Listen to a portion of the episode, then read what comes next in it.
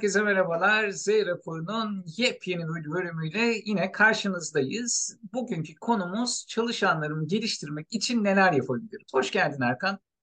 Hoş bulduk. Herkese merhabalar. Yayınımıza hoş geldiniz. Çalışanlarımı geliştirmek için neler yapabilirim? Gerçekten benim bu konuda böyle değişik bir fikrim var açıkçası. Şimdi teknolojinin ilerlemesiyle beraber aslında e, bilgi de e, son derece kolay erişilebilir oldu. Gerçi bu konuda tartışmalar sürüyor işte internetten aldığınız bilginin doğruluğunun ispatlanmamış olması çoğu zaman hani e, internetten yanlış bilgiler edinmenize de sebebiyet verebiliyor. Ancak e, yani bir şekilde doğru bilgileri de e, filtrelemek çoğu zaman mümkün oluyor. Dolayısıyla da işte bu bilgilere erişim hatta ve hatta yani sadece bunu metin olarak düşünmeyelim böyle hani video olarak vesaire de düşünelim e, her şekilde bilgilere erişim mümkün oldu artık. Dolayısıyla e, buradan şuna bağlamak istiyorum. Acaba e, halen eğitim vermek, çalışanları geliştirmek için e, doğru bir araç mı? Burada ben de şöyle cevap vereyim buna. Ya aslında böyle göz önüne aldığımızda bir insanı çocukluktan itibaren hatta çocuk özellikle de çocuklukta e, baktığında bir insanın öğrenme kaynakları, e, öğrenme yöntemlerinin en önemlisi kendi kendine öğrenmektir. Yani insanlar kendi kendine öğrenerek daha çok vakit geçirirler her çağda. Çocukken bu en şeydir, e, en top noktadır, en yukarı noktadır. Dener, dokunur, eli acır, e, dokunur, e, sever, güzel kokar, kötü kokar, şöyle olur, böyle olur derken öğrenir, birikir. Ondan sonra bir yaştan sonra da daha büyük bir çocuk sormaya başlar. Sorar, sorar, sorar, sorar. Sen yani onu anlat istemez de sorusuna cevap ver ister aslında. Böyle insan doğası buna daha yakındır. Kendi kendine öğrenmeye daha yakındır. Biz bunları eğitimle ilkokul, ortaokul, lise, üniversite falan o örgün eğitimde ya aynı tutarız, çocuk gibi devam eder merak etmeye ya bunları kapatırız. Yani maalesef kaybede kaybede gider yani büyür. Büyürken aslında merak duygusunu. Şimdi eğer siz merak duygusunu e, kaybetmiş bir e, çalışanla karşı karşıyaysanız yani tabii ki hepimiz bir kayıpla geliyoruz ama çok fazla kaybetmiş bir çalışanla karşı karşıyaysanız siz ona eğitimde verseniz derler ya e, kapısında kapı, kulağının dibinde davul da çalsanız o onu duymaz. Yani neden? Çünkü onun ona ihtiyacı yoktur. O merak duygusunu kapatmıştır. O nedenle buradan şuraya döneceğim ben. Önce bence şuna bakmak gerekir. E, çalışanda da, yöneticide de, geliştirilmek beklenen kişide bu insan kendini geliştirmek istiyor mu? Yani bunun e, hayatının bir parçası, e, varoluşunun, e, geçen programda söylemiştim, Maslow demiştin. Bunu temel bir ihtiyaç olarak mı görüyor? Yani öğrenmeyi, yemek gibi, su gibi, içecek gibi. Yoksa bunu lüks gibi e, ya da işte olmasa da olur, yorucu bir iş gibi mi görüyor? Bu bakış açısı öncelikle her şeyi çok değiştiriyor. Bununla bir oynamak lazım aslında çalışanlarda. Bunu bir iyileştirmeye çalışmak lazım. İkinci konu da öğrenmeyi öğrenmek. Ya ben bu kelimeyi çok gerçekten çok fazla seviyorum. Hatta bir iki dönem böyle e, ücretsiz e, ve belli eğitimler vermiştim bu konuda. Hani bizim böyle sosyal sorumluluk anlamında yaptığımız projeler vardı. Onlardan birinde bayağı birkaç seri böyle öğrenmeyi öğre öğrenmek yani noktasında eğitim vermiştim e, bir şekilde. Orada aslında o insanların merak duygularını e, yeniden canlandırmayı ve öğrenmeyle ilgili e, böyle geçmiş kötü deneyimlerini unutturup nasıl e, iyi deneyimler biriktirebilecekleriyle ilgili falan konuşmalar yapıyordum orada. Burada bu anlamda öğrenme stillerine gelmek lazım. Yani bazıları işte okuyarak öğrenir, bazıları işte izleyerek öğrenir, bazıları görsel öğrenir, bazıları dinleyerek öğrenir falan. Ya bunu da bir bulmak lazım. Kendini tanımak lazım. Yıllar içinde çünkü o şekilleniyor. Kinestetik öğrenme var mesela. Eli, eli o işi el yaparak. Ne oluyor? O kişiler ne yapıyor? Yazıyor yazınca aklıma giriyor e, diyorsan kinestetik öğreniyorsun demektir sen. Yani bu anlamda bunları bilmek gerekiyor. E, eğer bu fabrika ayarlarını çözme, çözmezsek ister eğitim verelim, ister başka bir şey yapalım, istediğimiz sonuca hiçbir zaman ulaşamayacağız. Ama orada işte e, maalesef şöyle bir durum var. Bazı şeyler için çok geç kalınmış oluyor. Yani bazı şeyler için artık kişi gelmiş senin benim yaşıma bu yaştan sonra diyor ne olacak diyor. Artık o sonu görüyor, sona bakıyor diyor. Yani ben diyor gelmişim diyor bu yaşa 10 sene daha 15 sene daha çalışırım çalışırım diyor. Yani ne gerek var öğrenmeye diyor. bu e, şey iyi bir bakış açısı değil aslında. Bunu değiştirmek lazım. Erken müdahale etmek iyi ama hiçbir zaman da geç değildir. Geçen bu bisikletle ilgili bana örnek vermiştim. Tolstoy'un bisiklet hikayesini. Öğrenmek hiçbir zaman geç değil. Çünkü kalan yaşamını yaşamını iyi geçirmekle ilgili bir e, nokta var orada. Ya evet buradan aslında biraz böyle ebeveynlere de seslenmek gerekiyor belki de.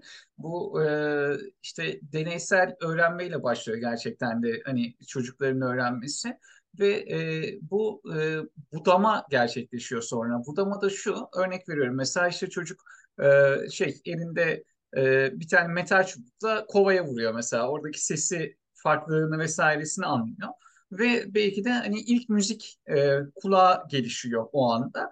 Ama orada anne baba işte kes şunu başım şişti vesaire derse mesela çocuğunu gelişmeye açık kabiliyeti budanmış oluyor.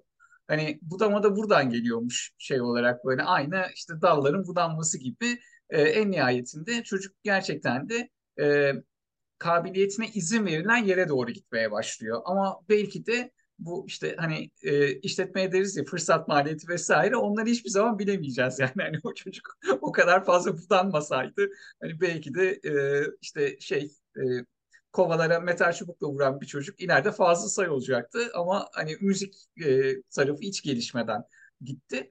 Yani dolayısıyla burada gerçekten de e, işte çocuk gelişimi vesaire önemli konular.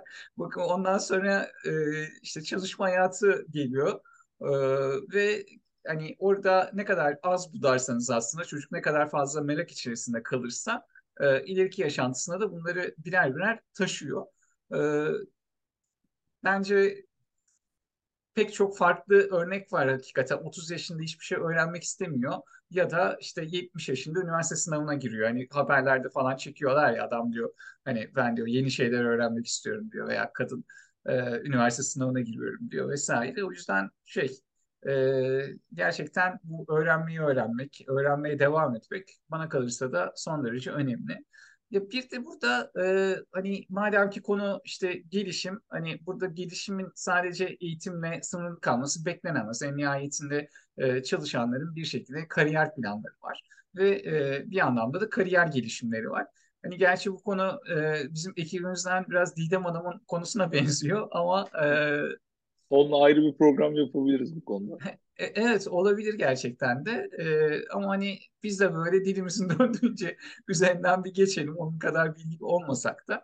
E, ya burada e, kariyer planlarını nasıl desteklemeliyiz hani çalışanların? Gerçekten de e, hani burada e, benim gördüğüm kadarıyla pek çok çalışan bir rehberlik bekliyor. E, hatta e, çoğu bu rehberliği de bir nevi taahhüt olarak görüyor. Hani ben bunu bunu yaparsam işte böyle böyle böyle bir şeyler var falan diye. E, hani burada ne gibi yaklaşımlar var mesela gelişim planları konusunda?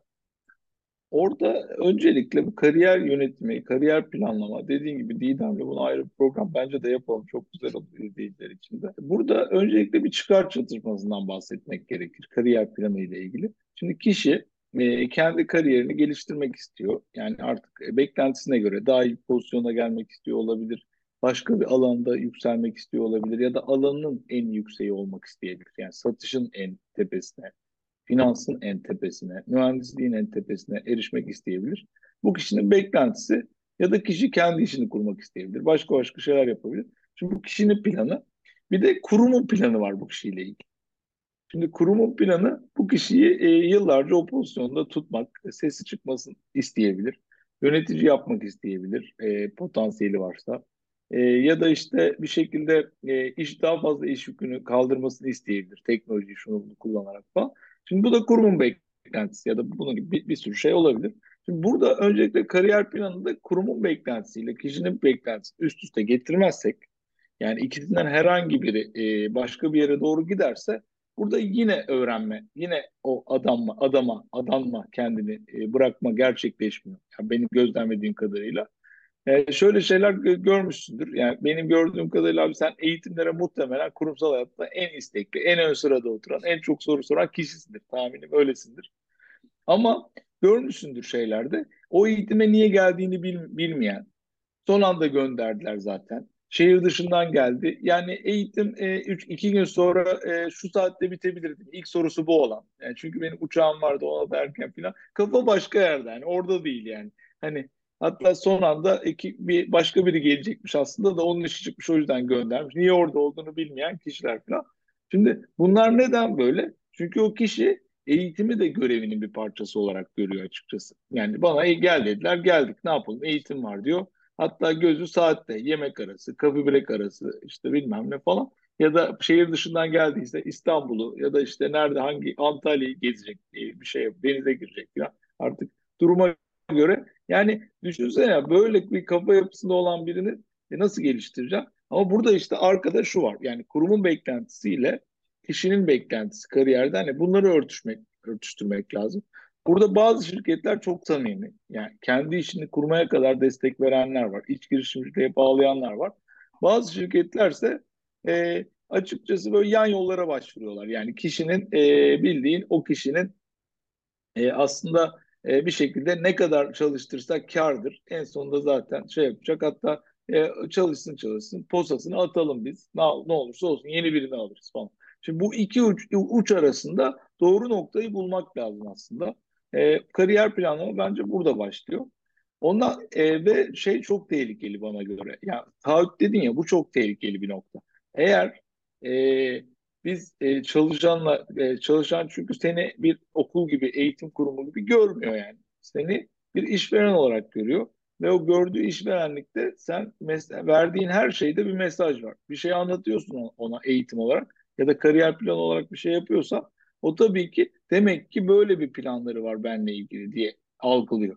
Yani algılamıyorsa zaten daha da kötü bir şey var ortada. Hiçbir şey düşünmüyor. Yaptıklarıyla ilgili hiçbir değerlendirmede bulunmuyor. O nedenle bazen şey oluyor. Biz mesela eğitimler veriyorduk. Büyük bir kurumun ben e, işte eğitim müdürlerinden biriydim. E, orada o akademi yapısında belli eğitimler veriyorduk.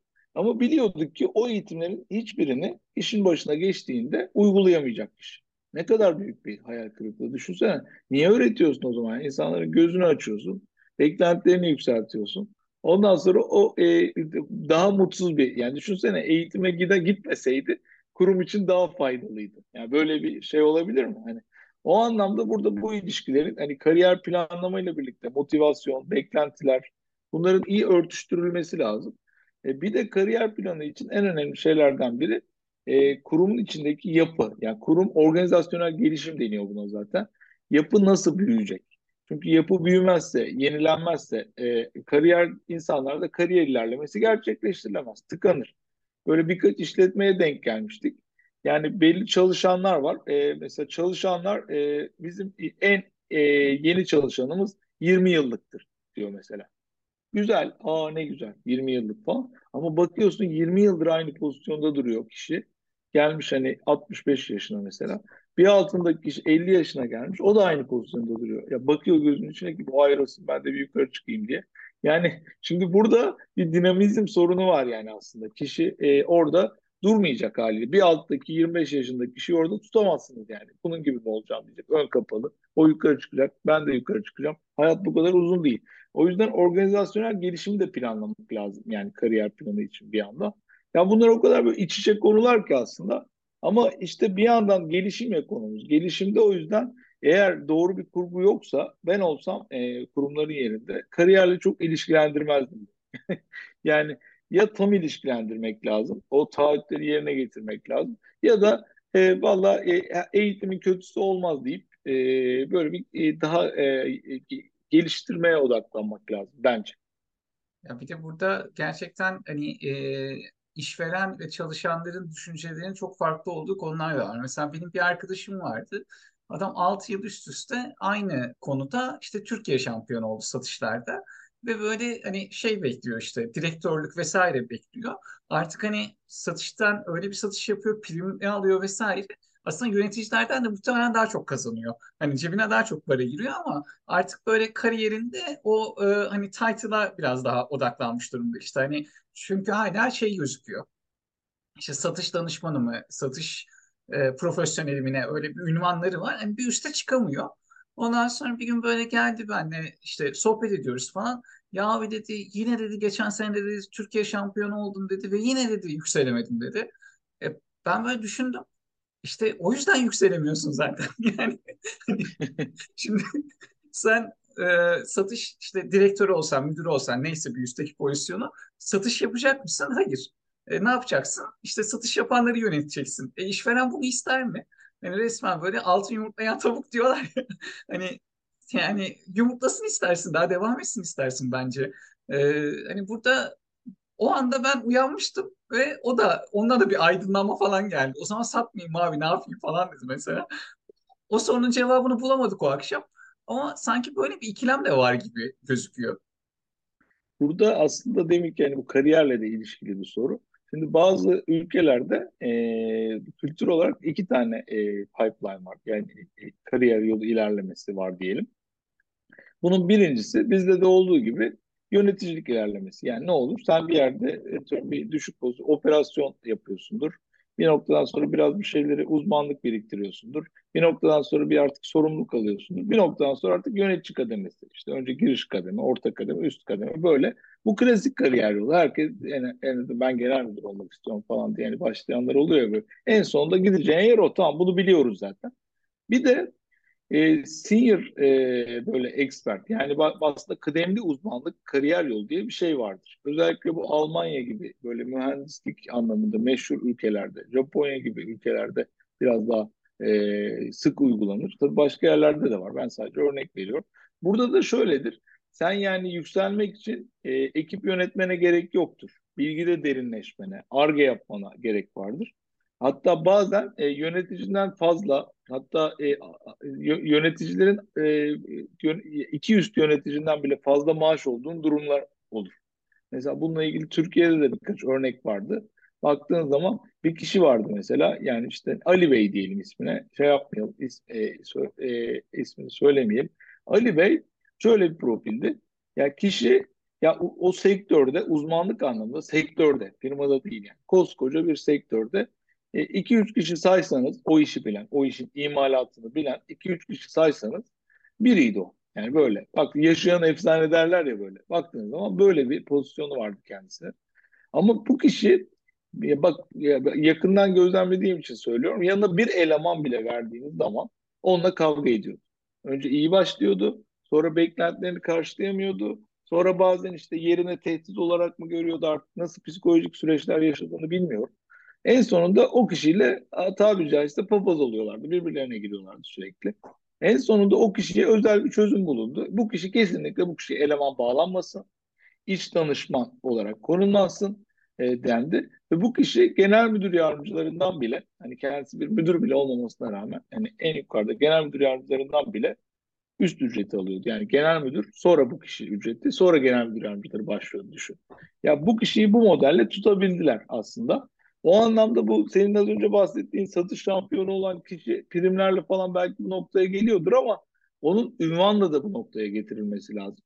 Belki bu birikimlerini ille yönetici olarak değil satarak bir yandan da e, iç danışman olarak, iç eğitmen olarak aktarıp o motivasyonunu yan bir e, destekle sağlanabilir. Ya da ona ya öyle özetle yani aslında çünkü şöyle düşünün dikey bir piramitte yani yönetici e, insanlar ne oluyor? Azala azala yönetici oluyor. Yani ne oluyor?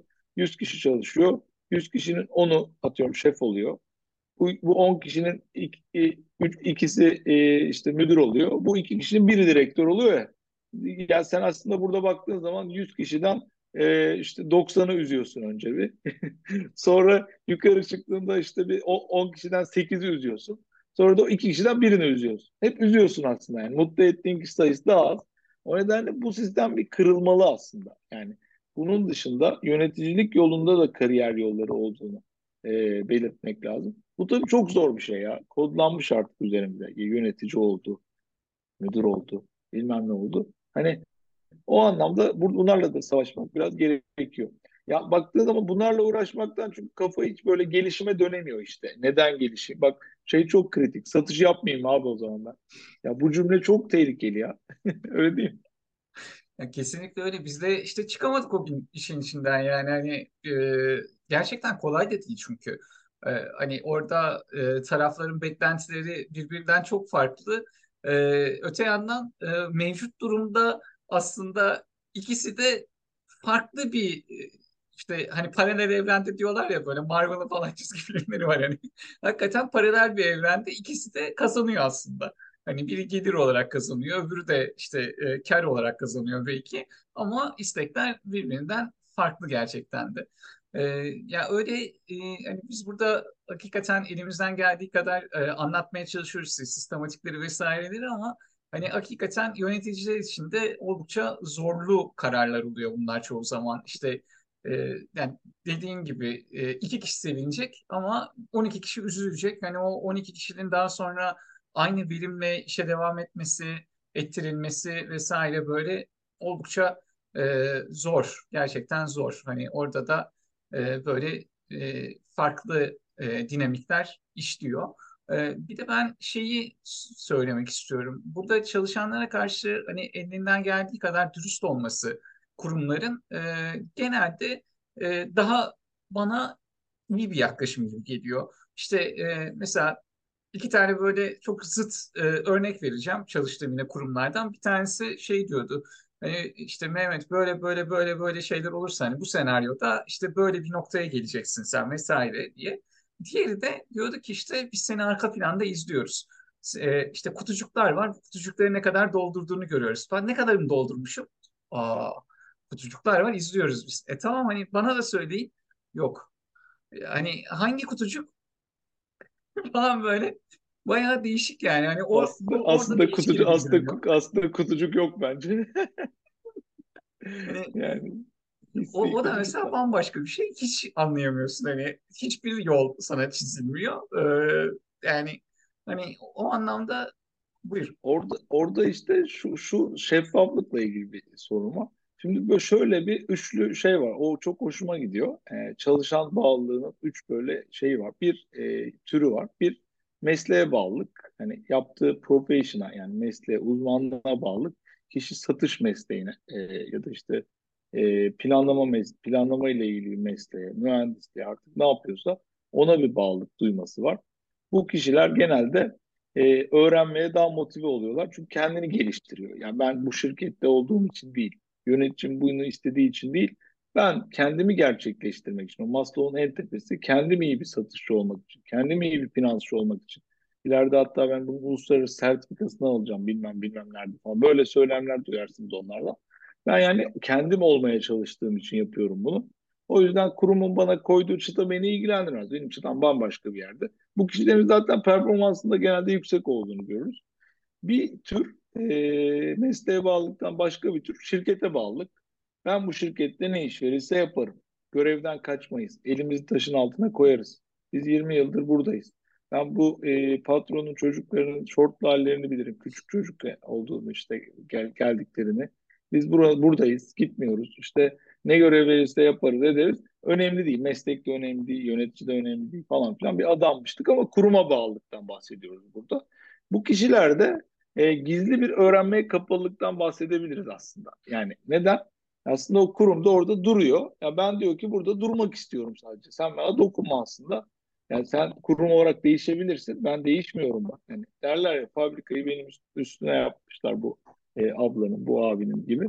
Yani onlar da e, genelde şey oluyor baktığında. Yani o tip bir şirkete bağlılık çok fazlaysa aslında önemli olan onun için gelişmekten ziyade kalıcı olmak. Yani 21, 22, 23 yıl sayıyor ya böyle. Şimdi bu bütün bütün kıdemli çalışanlardan bahsetmiyorum bu arada. Bu motivasyondan bahsediyorum. Şirkete bağlılık motivasyonda olanlardan. Şimdi bir de son olarak yöneticiye bağlılık var. Yöneticiye bağlılığı da şöyle e, gö gözlemleriz. Ayşe Hanım'a bağlıyız biz. Ayşe Hanım ne dese yaparım ben. Ağzından çıkmadan yaparım. Lep demeden leblebiyi anlarım. Gerekirse iş dışı şeylerde de ona destek olurum. Üzerinden yük alırım. E, ge, e, Ayşe Hanım üzülmesin. Ayşe Hanım kızmasın, bozulmasın. Ayşe Hanım e, şey olmasın ama onu rahatlatayım falan. Böyle bu da yöneticiye bağlılık. E, orada yani kurum ve meslekten daha önde yöneticiyi tutuyor. Bu kişilerde de şöyle bir şey gözleriz bir yerden sonra. E, Ayşe Hanım ayrılır. E, A firmasına geçer rakibe. A bakarsın sonra iki kişi birlikte onunla gitmiş. üç iki sene sonra. Ya çünkü onlar yöneticiye bağlı yani. Mesleğe ya da şirkete bağlı değiller. Şimdi aslında kurumların e, e, yöneltmesi gereken ya insanları ya da insanların kendi yöneltmesi gereken mesleğe bağlı. Ama bu çok zor gerçekleşmiyor. Ya bu arkadaki tüm motivasyonları belirliyor yani. Kişi mesleğe bağlıysa kendini geliştirmeye, birikimini ortaya koymaya yöneliyor. Kuruma bağlıysa orada kazık e, çakmaya, yani bilerek bu şeyleri kullanıyor. Kazık çakmaya çalışıyor. Ne olursa olsun survival yani onun amacı. Yöneticiye bağlıysa yöneticileri memnun etmeye çalışıyor. Bu bağlılık tarafında işte bu tarafa çekersek aslında e, mesleğe bağlılık e, ya o, o odaklı çalışanları arttırırsak ekiplerin içinde muhtemelen daha iyi sonuçlar alacağız yani. Böyle bir durum da var burada. Evet gerçekten hani güzel bir özet oldu bence ama e, hani kariyer gelişimi konusunda e, bence de ekibimizden daha e, hani bilgili olan e, Didem Hanım'ı da e, herhalde şeyde e, programda konuk etmek gerekecek gibi duruyor gerçekten. Zaten zaten yeni yılda zaten öyle planlarımız var. Kendimiz bir e, pasımızı atalım, başlayalım, e, bir ilerleyelim demiştik. Yeni yılda zaten konuklar e, ağırlamaya başlayacağız. E, Didem Hanım'a hemen teklifi götürelim. İlk konuk olarak onunla başlayalım. Sonra gerisi gelsin. Bu şeyle ilgili bir şey daha söylemek istiyorum. Gelişimle ilgili. E, şimdi bazı şirketlerde gözlemliyorum. Çok güzel, olumlu olarak gözlemlediğim şeyler var kişinin e, sosyal hayatında da yanında oluyorlar. Yani sosyal hayatında da onun gelişimini destekliyorlar.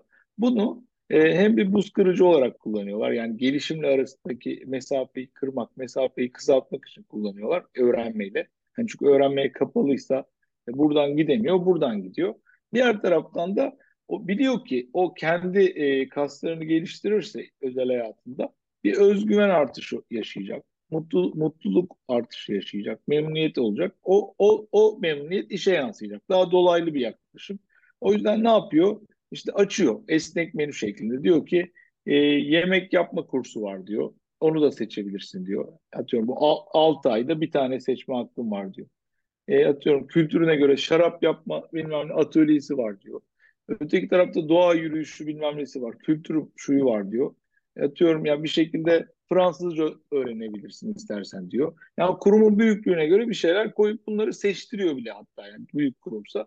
Küçük kurumsa orada da gözlemlediğim şey seç diyor kendine diyor. Yani bir şey diyor. Bu bir yıl içinde diyor ben sana bu kadar bütçem var diyor. Seç diyor. İşle ilgili olmak zorunda değil bu diyor yani. Ben tamamım diyor yani.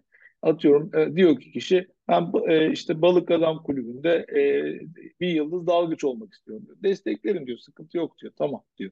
Yani bu bence çok güzel bir yaklaşım. Burada e, o verdiğiniz e, paraya insanlar tabii çok klasik e, şirket sahipleri e, ya da yönetim kurulları ya onunla başa çıkılmaz ne alakası var diye düşünüyor olabilir. Ama bence bunu yaptığınızda ödediğiniz bir 3 bin lira 5 bin liranın e, e, çok ciddi bir kaldırıcı etkisi olduğunu, çok ciddi bir mutluluk yarattığını göreceksiniz. Çünkü düşünün bir dalışla ilgili bir kursa giden bir insanın ücretini ödemek ki bunlar ekipmanlar biraz pahalı ama kurslar çok pahalı değil.